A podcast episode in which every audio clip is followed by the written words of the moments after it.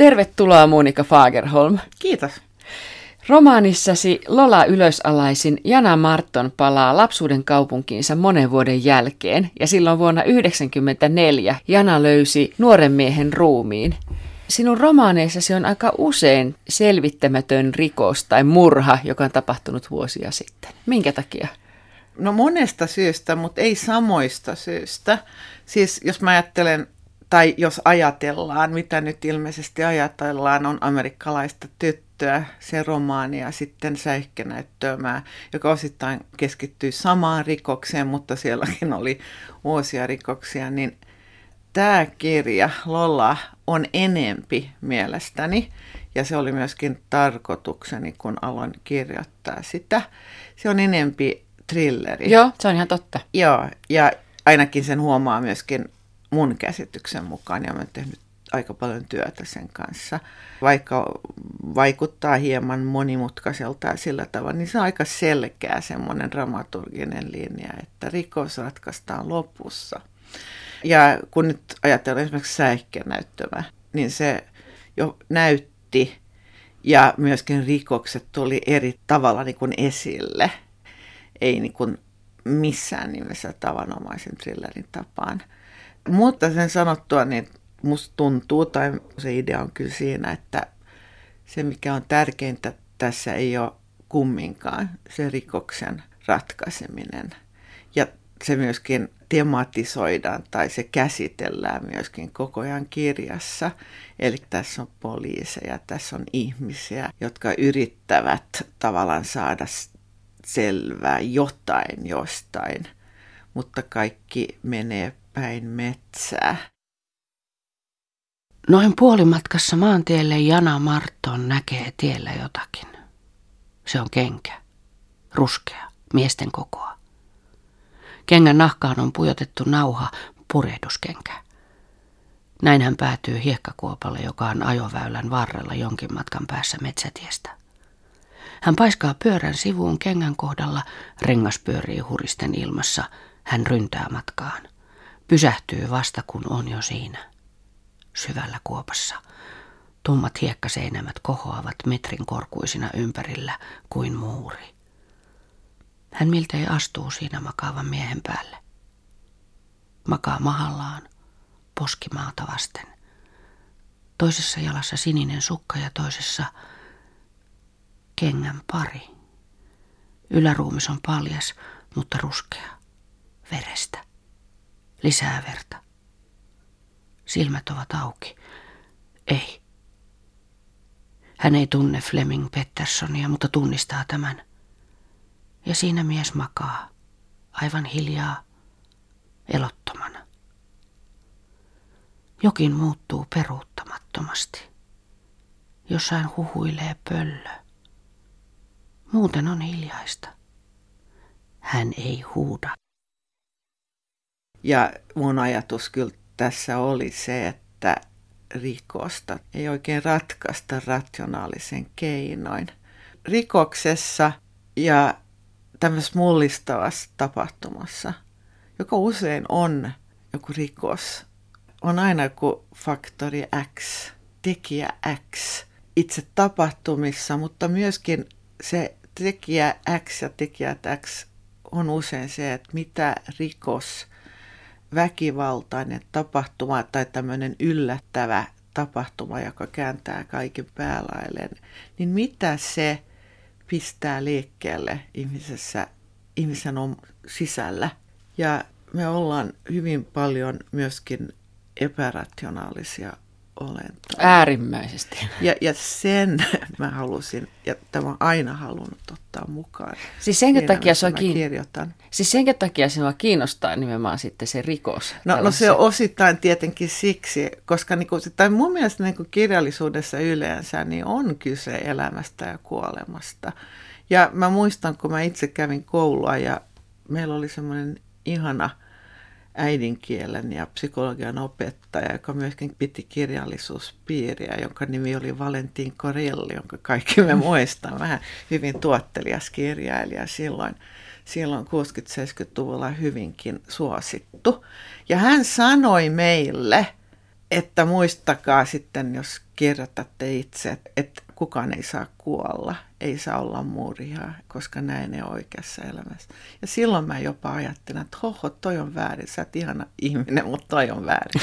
Ja ajattelee Shakespeare, ajattelee, no mun yksi lempikirjailija on William Faulkner, ja niin siis kaikki jotenkin kietoutuu meissä jollain tavalla, ei kaikki niin kuin väkivallan ympärillä. Eli mä haluan kirjoittaa tämmöisistä tapahtumista, koska ne on totta. Tämä kirja Lolajolle salaisin, niin sijoittuu tämmöisen pikkukaupunkiin, joka nimi on Lattaniemi. Flatneesta on ruotsiksi. Ja, ja Liisa Ryömä on suomentanut sen Lattaniemeksi. Yes, ja tämä on mm. ihana. Enempi kuin tietääkseni mun muut kirjat, niin olen ottanut tähän kirjaan kyllä mallia todellisuudesta. Eli mä asun tai muutin itse Tammisaaren ja nyt asun Tammisaaren maaseudulla 13, miten milloin se oli? 13 vuotta sitten suunnilleen. Ja tulin Helsingistä, siis muutin pikkukaupunkiin. Ja se on ollut mulle hämmentävä kokemus, mutta se on ollut äärimmäisen myöskin niin kuin rik, rik, mikä se on, rikastuttava kokemus. Siis mä vihaan Tammisaarta ja mä rakastan Tammisaarta.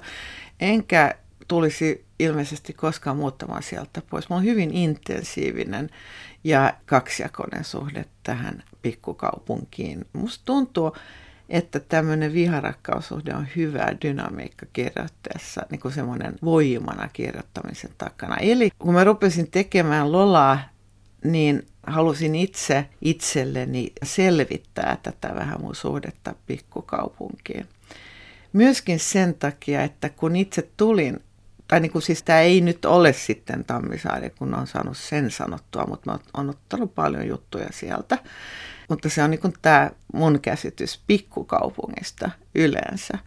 Myös se takana, niin että kun mä tulin Helsingistä Tammisaareen, niin mulla oli niin kuin tämmöisiä käsityksiä pikkukaupungista. Niin kuin musta tuntuu, että ihmisillä yleensä on, että me ollaan tietävinä me minkälaista se on. Nämä, nämä on nyt nämä ihmiset siellä, ne juoroilee ja kaikki tietää toistensa kaiken. Ja, ja se on nyt tämmöistä, vähän pittoreskea ja vähän huvittavaa. Vähän ylenkatsova tunne. Ja mulla oli just se juttu ja tavallaan myöskin kun me muotin sinne, niin oli aika niin kuin semmoinen, että hei hei hei, että mä tunnen tästä isosta kaupungista, että nyt pistetään ranttaliksi. Sitten yhtäkkiä, kesti kaksi-kolme vuotta, ennen kuin rupesin tajuamaan, että nämä mekanismit, josta me puhutaan ja jolla me nauretaan, niin kuin se, että kaikki tietää toisesta niin kuin kaiken, mikä on osittain totta, mutta fasadit pidetään yllä. Myöskin äärimmäinen niin kuin tämmöinen luokkayhteiskunta. Ja se myöskin tarkoittaa sitä, että toisilla on enempi valtaa toisesta suhteen myöskin sillä tavalla, että nimeä tätä toista. Jos sulla niin kun on huono asema, jos sä oot jossain niin allapäin, niin kaikilla ikään kuin on sitä valtaa sua kohti. Kesti kaksi-kolme vuotta ennen kuin mä tajusin, että tämähän on elämästä ja kuolemasta kyse. Ei tälle voi nauraa. Ja silloin tämä muuttui kiinnostavaksi ja myöskin pelottavaksi. Ja sitten siitä mä yritän kirjoittaa. Eli tässä kirjassa tapahtuu murha ja tämä murha koskettaa eri tavoin eri ihmisiä tässä kaupungissa. Kaikissa, ainakin kaikissa ihmisissä, jotka ovat niin keskiössä tässä romaanissa, ne on eri, siis nämä ihmiset on eri luokista, ne on miehiä, ne on naisia, myöskin eri ikäisiä. Kaikki nämä ihmiset, niin heillä on myöskin omat historiansa. Eli tämä, mitä tapahtuu, niin sysää alulle heissä itsessään tämmöisiä merkillisiä juttuja, prosessia, aktivoi surua ja niin edelleen, mikä sitten johtaa siihen, että he rupeavat todellisessa elämässä käyttäytymään tietyllä tavalla, tekemään tiettyjä asioita. Ja, ja tämä on semmoinen lumipalloefekti. Ensimmäinen murha tapahtuu syyskuussa 1994 ja viimeinen murha, toinen murha, joka on täysin turha. Siis kaikki murhat ovat turhia, mutta turha niin kuin tämän ajatuksen mukaan niin kuin siltä, että se on lumipalloefektin summa. Se vaan tapahtuu. Ja tämä on hirveätä mun mielestä. Vielä menen tuohon pikkukaupunkiin, kun itse on kotoisin sellaisesta, niin tunnistin tässä, että on hirveä osuva. Lattaniemen lisäksi siellä on semmoinen paikka kuin Sontalahti. Joo. Ja, ja tuota, millä tavalla tammisaaralaiset on ottanut vastaan vai onko No ei, ei nyt, siis oikeastaan mä odotin, että tästä olisi puhuttu. Kukaan ei oikeastaan ole puhunut juuri mitään. Sieltä se on just, että tammisaar... älä herran tähden sano sitä ääneen niin kuin Mut, täällä ja, Mutta mä sanon Sontalahdesta, se on olemassa. Se nimi, sen nimi on ruotsiksi Skitviken. Se on oikean nimeltä on Södraviken. Ja, ja Södravikenin rannalla on nämä aika paljon hienoja taloja ja niin edelleen. Mutta kaikki, niin kuin, myöskin ne ihmiset, jotka asuu siellä, niin on sopeutunut siihen, että tämä on Skitviken ja, ja, se on kiva, se on jotenkin kiva myöskin mukavaa. Mutta ei, siis mä olin jotenkin, mä olen hieman hämmentynyt siitä, että voiko, koska tämä voi olla jotenkin provosoiva, mutta tämä ei ole mikään semmoinen avainromaani. Mä oon keksinyt kaikki henkilöt ja myöskin ottanut aika paljon itsestäni niin kuin sen rooli, mitä sä esimerkiksi tuut ulkopuolisesta taiteilija tai kirjailija, niin tavallaan miten sua katsotaan. Toisaalta ääretön tämmöinen, sä oot hyvä ja ai sä oot vähän tunnettu, mutta toisaalta hullunainen, siinä, koska sä et ole kuin he. Tässä kirjassa on aika paljon pikkutarinoita, tämmöisiä, niin kuin mitä on tapahtunut aikaisemmin pikkukaupungissa. Nämä on, usit, nämä on kaikki totta, mutta mä oon vähän vääntänyt niitä.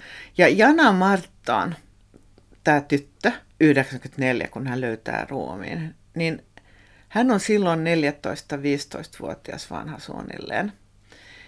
Hän löytää ruumiin. Jana itse on tullut tähän kaupunkiin vasta noin, siis hän on ulkopuolinen, vasta noin vuotta ennen jotain semmoista.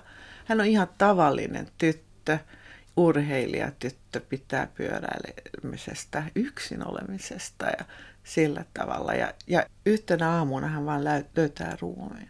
Kaikki muuttuu hänessä. Hän rupeaa pelokkaaksi. Pelko valtaa hänet.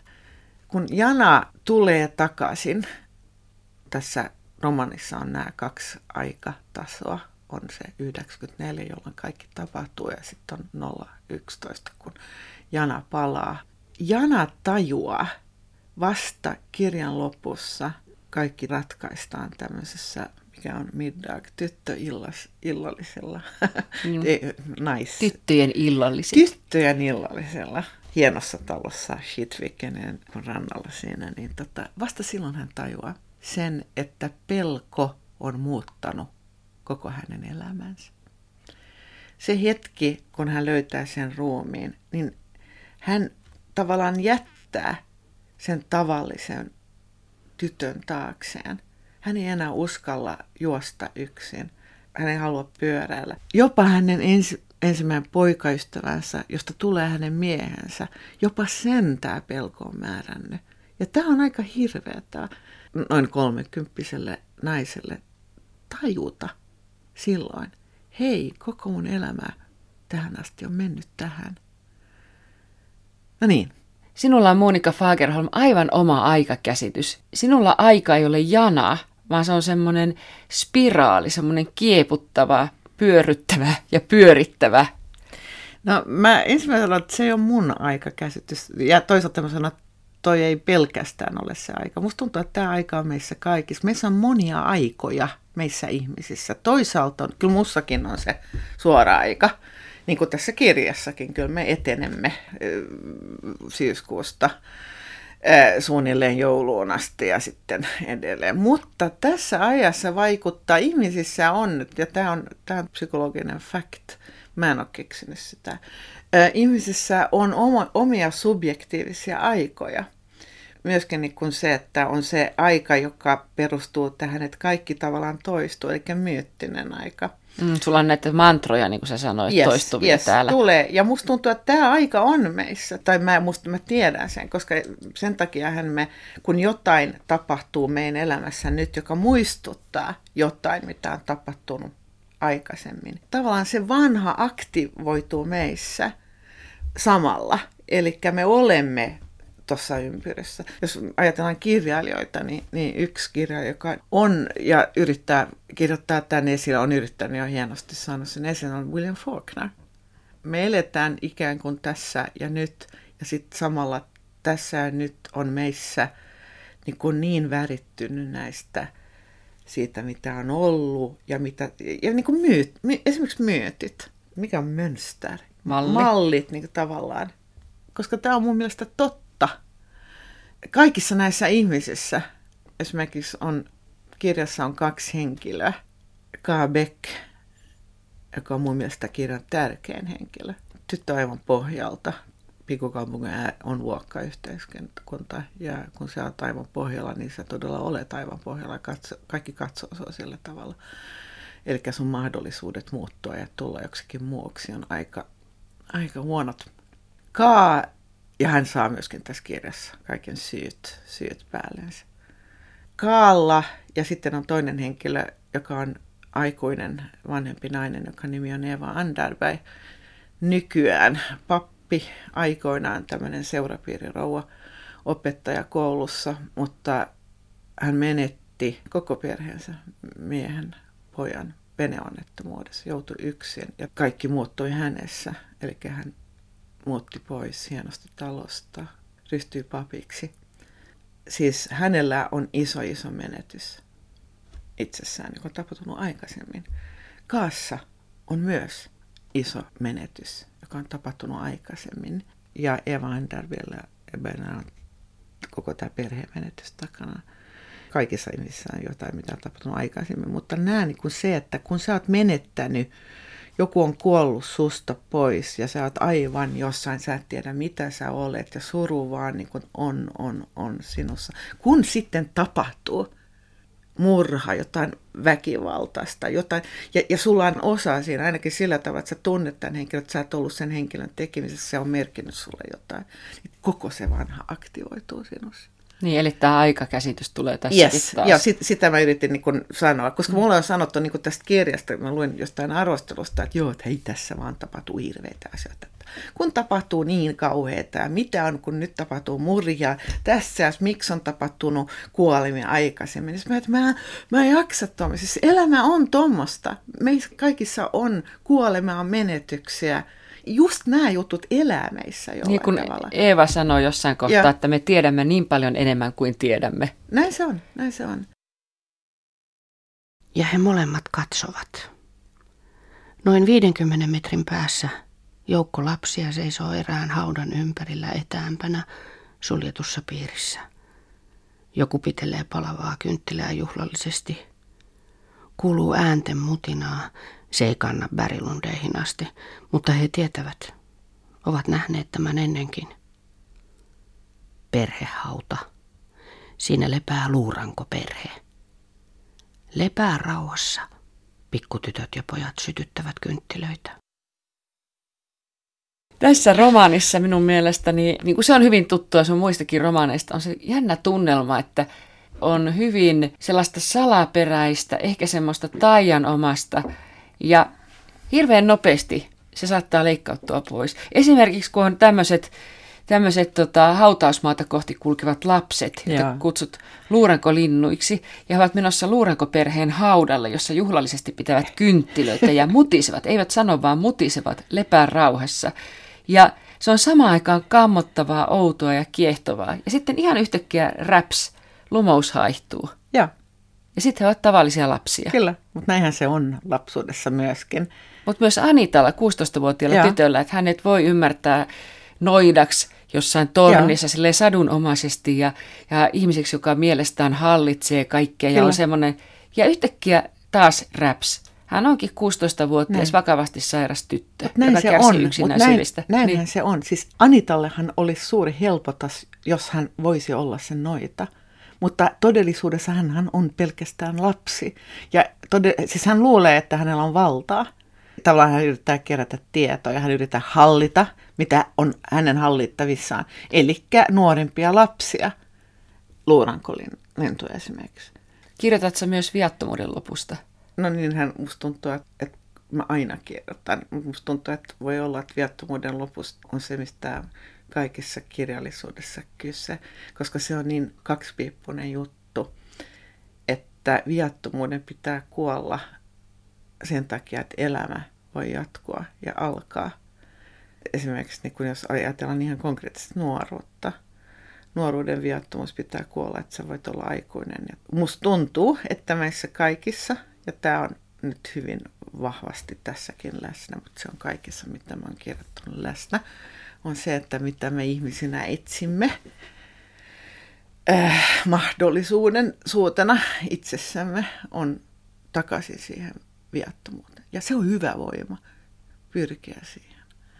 Mutta, mutta jos puhutaan sitten tunnelmasta, niin, niin siitä, miten tämä on, tämä on jotenkin tehty, niin mulla oli kyllä ajatuksena jotenkin tässä se, että mä ajattelin aika paljon Twin Peaksia. Joo, mä tunnistin tyyli. Joo, tyyli on, jota siinä tunnelmassa on jotain sellaista. Joo, mm. joo mutta, mä, mutta tässä on myöskin niin se, että miten tavallaan irrationaalinen ja rationaalinen kulkee käsi kädessä. Sitten toisaalta on se, mitä mä jotenkin kun kiehtoo just Twin Peaksissa ja sen kaiken lisäksi niin kuin se, että se on niin jotenkin maaginen. Mutta on se, että miten, miten niin kuin tämä kerronta oikeastaan etenee. Ja musta tuntuu, että, että se mikä yksi imu tässä on se, että David Lynch niin hän kertoo aina sivusta. Eli kohtaukset eivät niin kuin itse asiassa käsittele sitä, just sitä, mitä ne pitää käsitellä, esimerkiksi thrillerinomaisesti, mutta jotain siitä sivusta. Ja sitten jatkuu sillä tavalla, jatkuu sillä tavalla. Esimerkiksi hyvä esimerkki on tietenkin niin kuin tämä, mikä hänen nimessä nyt, kun, kun hän, mikä se, tämä poliisin nimi, Twin Peaksissa oli. Mä Älä multa kysy. No niin, mutta hän, Mä, hän, Kay, Kyle McLaughlin, mikä hän oli. M- mutta kun hän, hän kun, yhtäkkiä kun pitää puhua jostain rikoksen ratkaisemista, hän alko, alkaa puhua tiibetiläisyydestä. Sehän on niin kuin äärimmäinen esimerkki. Mutta sitten myös ajatellaan niin kuin näitä ihmisiä siitä, että kohtauksessa koskee läheltä, mutta ei just sitä. Sen mä halusin ottaa siihen mun kirjaan Eli ei olla just siinä, ollaan vähän siinä sivussa ja sen, sitä kautta niin kuin tapahtumat etenee.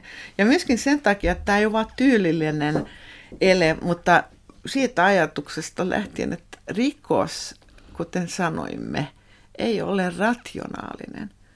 Rikoksen ratkaisu ei ole rationaalista. Tästä syntyy jännitettä, mun mielestä. Kerrotaan. Mutta nämä lapset leikkivät. Kyllä. Mutta esittävät samalla jotain muuta. Kyllä. Anita esittää jotain muuta selviytyäkseen. Ja tässä on monia aikuisia, jotka eivät elä tässä todellisuudessa, vaan jossain kuvitellussa todellisuudessa. Minun mielestä hirveän hauska esimerkki on tästä vaikkapa Tomppeli poliisikaksikko Berilund et Berilund. Joo, mä pidän Berilundleista, Charles Berilund ja Östen Berilund. Kaksoset, jotka mielestään elävät Lattaniemessä yhdenlaista Hill Street Bluesia peililaseineen ja erityisesti siinä makkaravoileipien ja termoskaavin välissä. Niin mun mielestä myös he esittävät kyllä, jotakin. Kyllä, kyllä. Mik, miksi silloin on niin paljon tätä esittämistä eri tavoin? Minusta tuntuu, että tämä on elämää että, se, että, että me esitämme.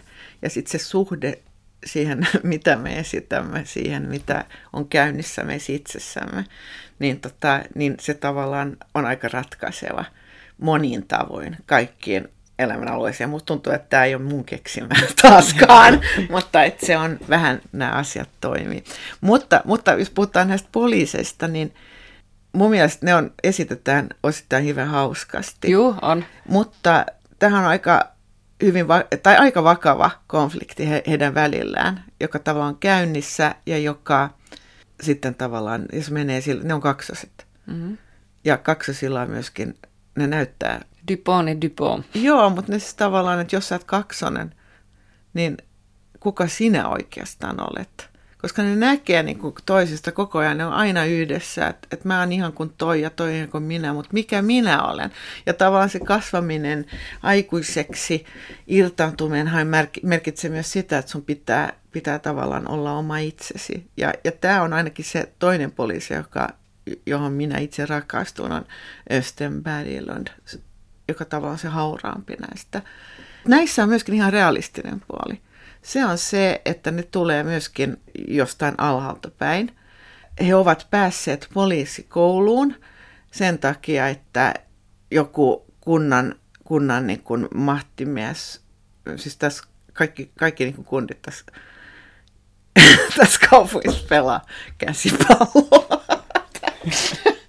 Eli käsipallojoukkueesta joku on huomannut heitä ja, ja he sanonut, että hei, menkää poliisikouluun. Eli he ovat saaneet mahdollisuuden.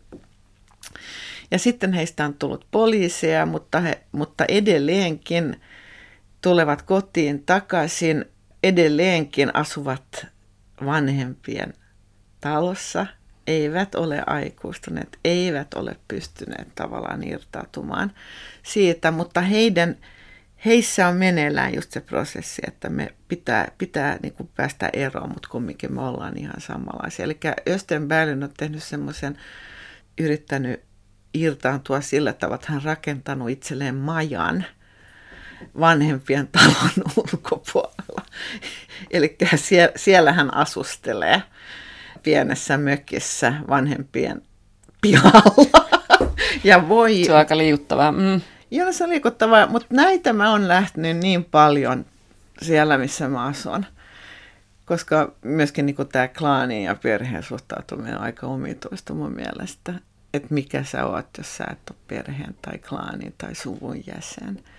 Mutta siellä Östen voi katsoa ikkunasta vanhempien taloon ja miettiä, että hän on jotain muuta. Mutta tähän jotenkin johtaa leikit ja, ja tota, erityisesti tämä esittäminen myös totuuteen ja valheeseen, josta kirjoitat muutenkin tässä romaanissa paljon. Esimerkiksi näin sä kirjoitat, että oli miten oli.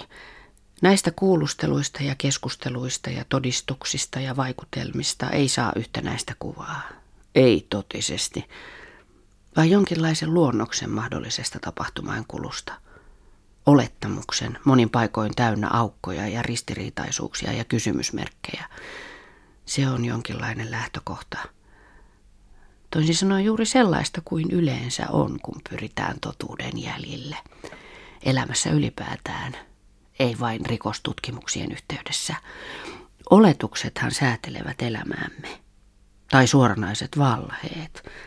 Ja rikoksen ja todellisen elämän ero on se, että jälkimmäisessä objektiivisten totuuksien tarve on vähäisempi. Ne voivat olla suorastaan epämukavia. Sen sijaan luotetaan mahdolliseen valheeseen, jos sen kanssa on helpompi elää, niin sanotusti.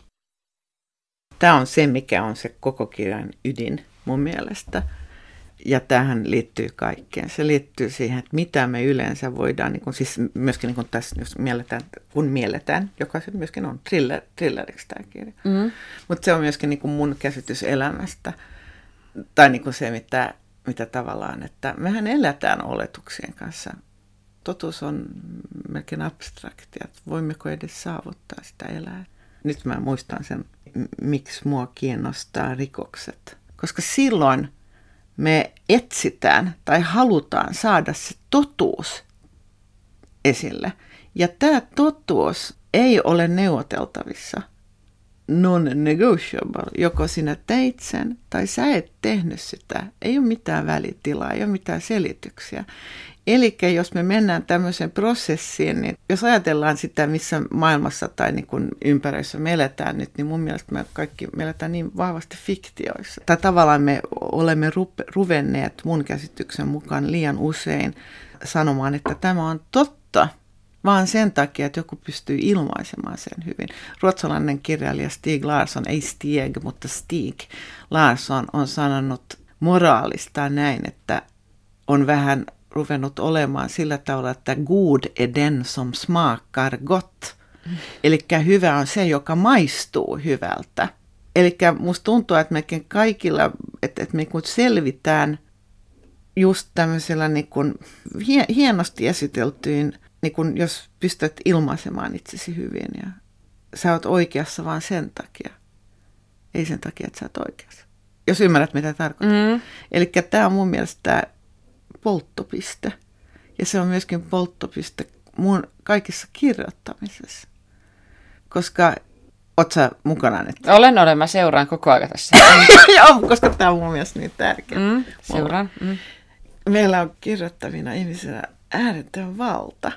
Jos sä voit ilmaista jotain hyvin, niin tavallaan sä voit saada sun valheen läpi.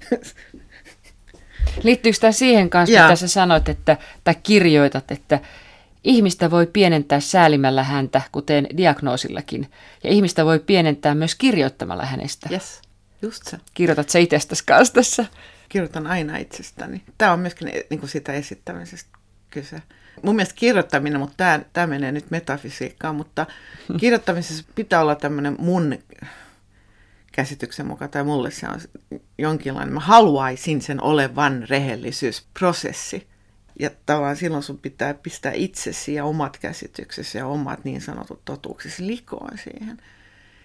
Ja prosessi sen takia, että sä saavutat totuutta, vaan sen takia, että nyt kaikki, mitä, vaan mä sanon niistä, niin mä puhun totta. Mikä on se totuus, niin, niin se on se, sä menet koko ajan kohti. Mutta noin kun sä sanot, niin eihän sitä saa koskaan kiinni. Ei, mutta mut se on prosessi sinällään, silloin se merkitys jos sä menet toiseen suuntaan. Eli siis mitä mä yritän, tämä menee nyt taas filosofian puolella, mutta niin kuin toinen mahdollisuus voisi olla se, että sä teet fiktiota ja sä voit tulla hyvä siinä, missä sä teet. Eli sä voit oppia tekniikoita, sä voit oppia fiktion tekemistä, dramaturgiaa ja niin edelleen. Ja sä käytät että kertoakseen tarinoita – mahdollisimman efektiivisesti. Ja tässä ei ole mitään niin kuin kyse siitä, että onko, mitä on näiden suhde niin kuin totuuteen, sun totuuteen tai muihin totuuksiin. Ne on vain fiktioita. Ja mä oon huomannut omasta itsestäni ja myöskin siitä, mistä mä pidän, kun mä luen. Ja myöskin se, kun mä opetan aika paljon kirjoittamista, että tekniikat on aika hyvä väline, vaihdetaan nyt, jemma, piilottaa sen totuuden. Kun kirjoitat, mun mielestä kun sä kirjoitat, pitää olla sun omissa polttopisteissä. Ja tämä on aika vaikeaa, koska nämä polttopisteet ei ole sanoja. Ne on ennen sanoja. Ja, ja, mutta siihen sun pitää pyrkiä. Mutta jos sulla on kaikki tämä niin tekniikat hallinnassa, niin olla siinä, niissä niin kuin, epämukavissa alueissa ei aina ole hauskaa, niin sä opit tekniikoiden kautta peittelemään näitä. Se on toinen mahdollisuus. Ja musta tuntuu, että tätä kyllä aika paljon maailma on pullollaan tämmöisiä kirjoja. Maailma on myöskin pullollaan kirjoja, jotka on mielestäni teknisesti niin hyvin tehtyjä, että ne ovat kuolleita. No mitä tarkoittaa tämmöinen kuin, että sota toista vastaan on aina myös sota itseä vastaan? Kuka sanoo ton? Mä en muista, kuka sanoo. Mä otin sen katso tällaisena Joo, joo, toi on, toi on, tota, toi on siis mulla, Se toimii mun mielestä kirja, myös irti. Joo, joo. Mut, joo, mutta tässä kirjassa on, mä tiedän, toi on Berglund. Hei, oota mä sanon vielä tähän joo. sellaisen lisään, että minun mielestäni tässä on paljon tällaisia totuuksia niin sanotusti, jotka liittyvät johonkin tiettyyn kohtaan, mutta ne ovat paljon enemmän. Ne voi irrottaa myös siitä yhteydestä. Joo, joskus. Mutta mut siis tässä kirjassahan on se... joskus niin. Joo, mutta tässä kirjassa on se, että nämä on ääniä. Että tässä on, kun, kun sanotaan, esimerkiksi kun sanoo, että sanningen en joskus, totuus on viattomuuden taakka, se on Anita. Ja tämä on Berglundit, siis nämä poliisit.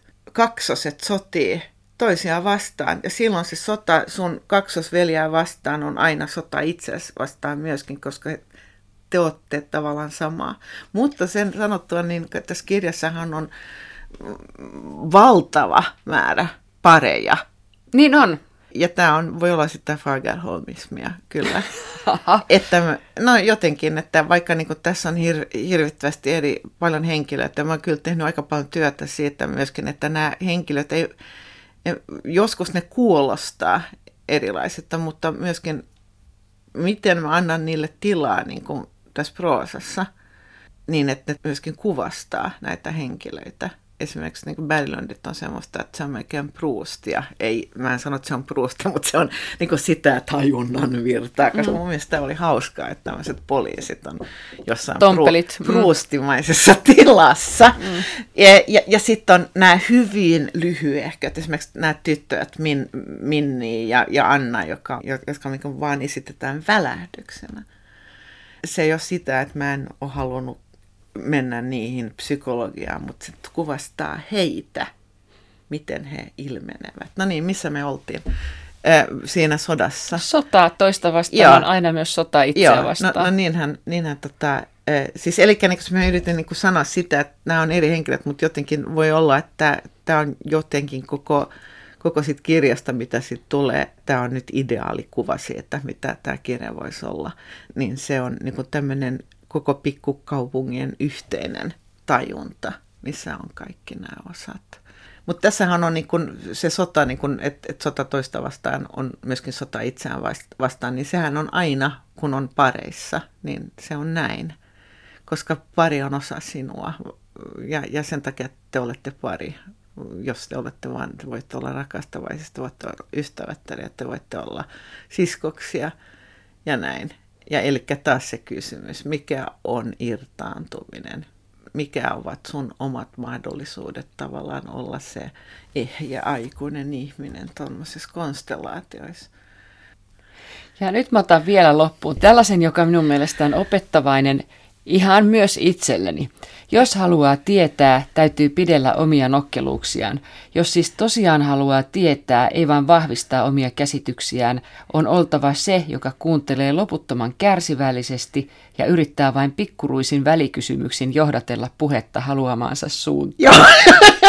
Tunnistin tämän ihan. Tunnistin tämän, joo. Joo, joo, mutta hyvä strategia. Se on nähty. Kuka sanoton? Sillä ei ole nyt merkitystä. Mä ja, päätän, että ja, mutta pystyy. siinä kirjassa mä ajattelen, että siinä on, siinä on joku pointti, mä tiedän. Joo. Ja tämä on yksi niistä, minkä pystyy mun mielestä irrottamaan kokonaisuudesta, joka ja, kertoo ja, enemmän elämästä ja maailmasta ja. kuin pelkästään tuon kirjan maailmasta. Kyllä. Mutta sehän on tarkoitus, että kirja kertoisi enempi kuin kirjan maailmasta. Tosiaan näin.